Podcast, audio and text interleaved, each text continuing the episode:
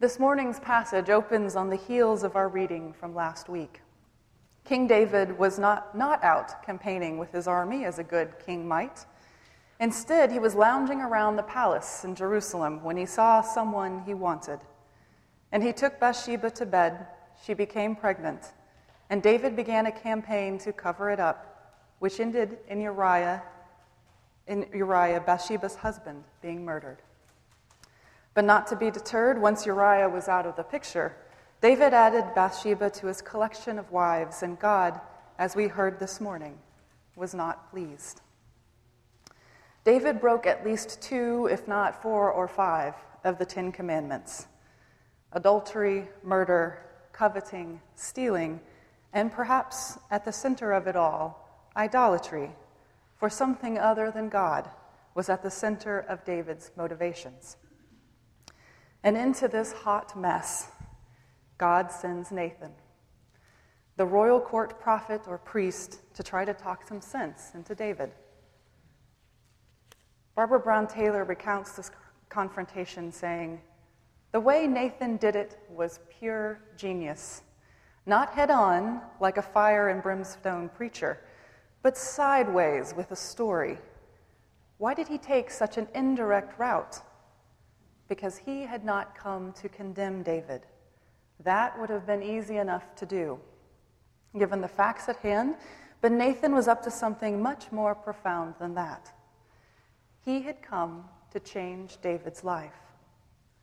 Nathan's job was to help the king see what he had done so that his conscience could be revived and his sense of justice restored. Then Israel might have the king they were supposed to have, instead of this handsome hero whose power had begun to stink. If David could see that, if he could pronounce judgment on himself, the impact would be a hundred times greater than if Nathan did it for him. So Nathan told David a story, knowing good and well how human beings tend to drop their defenses when they are listening to a story about someone else. And Nathan's story went something like this Mary had a little lamb whose fleece was white as snow, and everywhere that Mary went, the lamb was sure to go. The lamb followed her around all day, ate at the family table, and slept in Mary's bed. Mary was poor beyond poor, and the lamb was her only friend. They were inseparable. And her neighbor was a big time successful rancher with multiple pastures filled with sheep. Yet when his fancy friends arrived for dinner, he did not take one of his many sheep to be slaughtered, but served up Mary's lamb instead. The greedy rancher appropriately outrages King David. In a fit of righteous kingly anger, he pronounces a sentence The cruel rancher deserves to die, and his estate should replace the lamb four times over. Nathan flips the tables. You, David, are the man. You are the rancher. Can you imagine the silence at that point? The tension so thick you could slice it and serve it for dinner?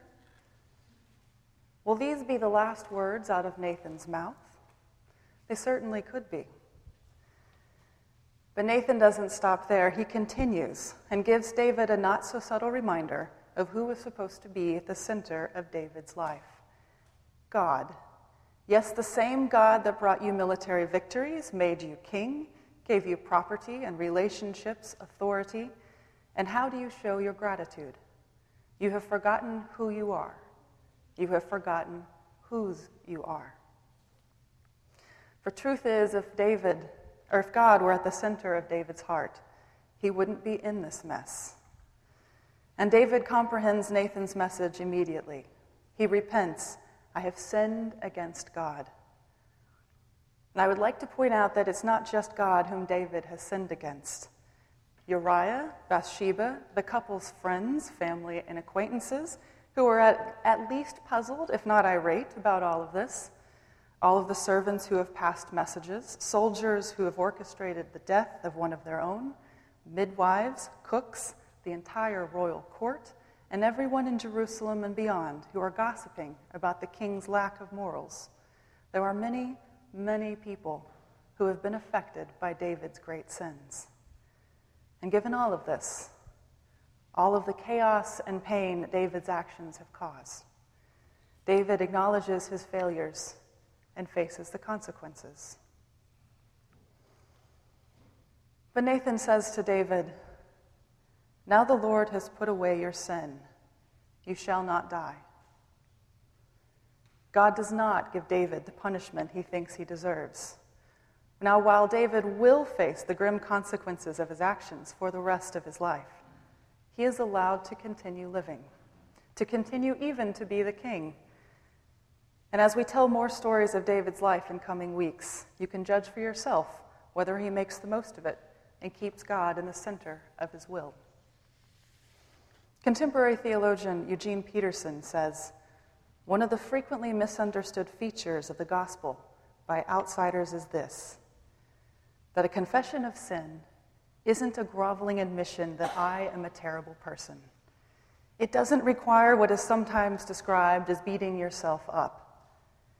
Insiders to the gospel know that the sentence, I have sinned against the Lord, is a sentence full of hope. It is full of hope because it is a sentence full of God. In the Christian life, our primary task isn't just to avoid sin which is impossible anyway, but to recognize sin. And Peterson continues when sin is discovered in us, our guilty fears often produce a sense of condemnation. But if we stay with the story, the God story, the David story, the Jesus story, before long, the condemnation gives way to the surprised realization of grace, mercy, and forgiveness. David's sins, enormous as they were, were wildly outdone by God's grace. Let's take a minute to, to look at God's grace in our passage because it shows up with Nathan's entrance. Nathan calls David to account. It's not often we think about speaking truth to power as something that is grace filled. Because I'm not talking about judgmentalism or self righteous finger pointing for these are not worthy of God. But God's grace extends through Nathan, who takes a risky, vulnerable chance on David and leads him to an ugly truth. Nathan cannot turn a blind eye because, in doing so, he would be condoning an abusive situation that has already led to travesty and death. Nathan calls David back to the faithful path. And I suspect we have all had someone lovingly point out a flaw in our behavior before. Anyone with parents, for instance, or anyone has, who has had a good relationship with a friend, a lover, a spouse, has no doubt experienced a truth being spoken or exchanged. And when the mirror is held up for us, I wonder if may we all be so graceful as David in our response, even and especially when we know the consequences. I have sinned. It is not an easy thing to mean. And yet, to be faithful to God means recognizing the truth of both our sin and the abuses perpetrated by others. For God calls us beyond both of them into a new relationship. And God calls us to be accountable to and help each other. Of course, our story this morning is not just about personal sins. The story can be reflected out into our culture. For are there prophetic words being spoken in our country that need to be heard today? You betcha. Here's one.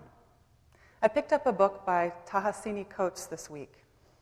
It's called Between the World and Me.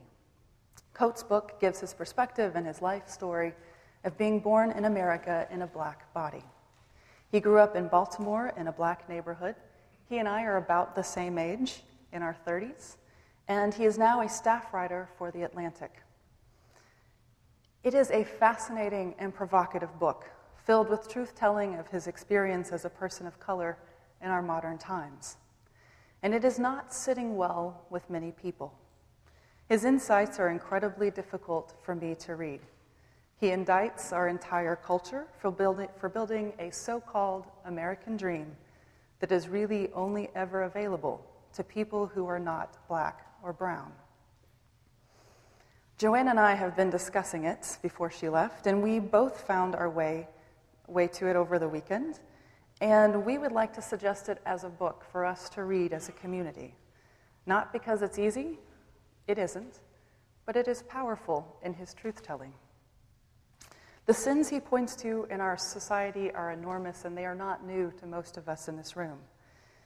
But I've been listening to Coates give interviews on NPR and The Daily Show, and I am impressed by the heart and pain that comes through when he speaks.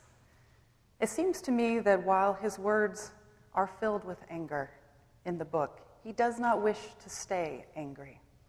Like Nathan, he seems to see the issues clearly and cleverly he delivers his concern in his book as a letter to his son.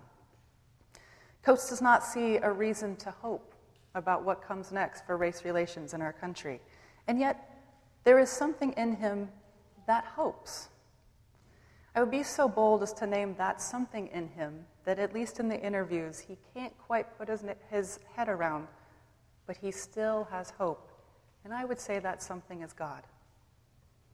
I resonate with him because I do not see a clear path forward for our culture either.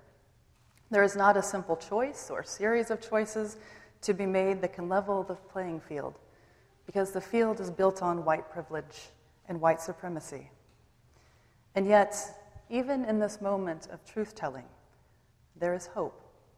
And I am reminded by a quote from an Aboriginal activist group in Queensland If you have come here to help me, you're wasting your time. But if you have come because your liberation is bound up with mine, then let us work together. Then let us work together. Let us speak truths and listen to truths, for God's grace extends to all, and God rejoices when we repent. And God desires us to be in relationship with her and with each other. So may we be so brave as to listen and respond to God's word together. Amen.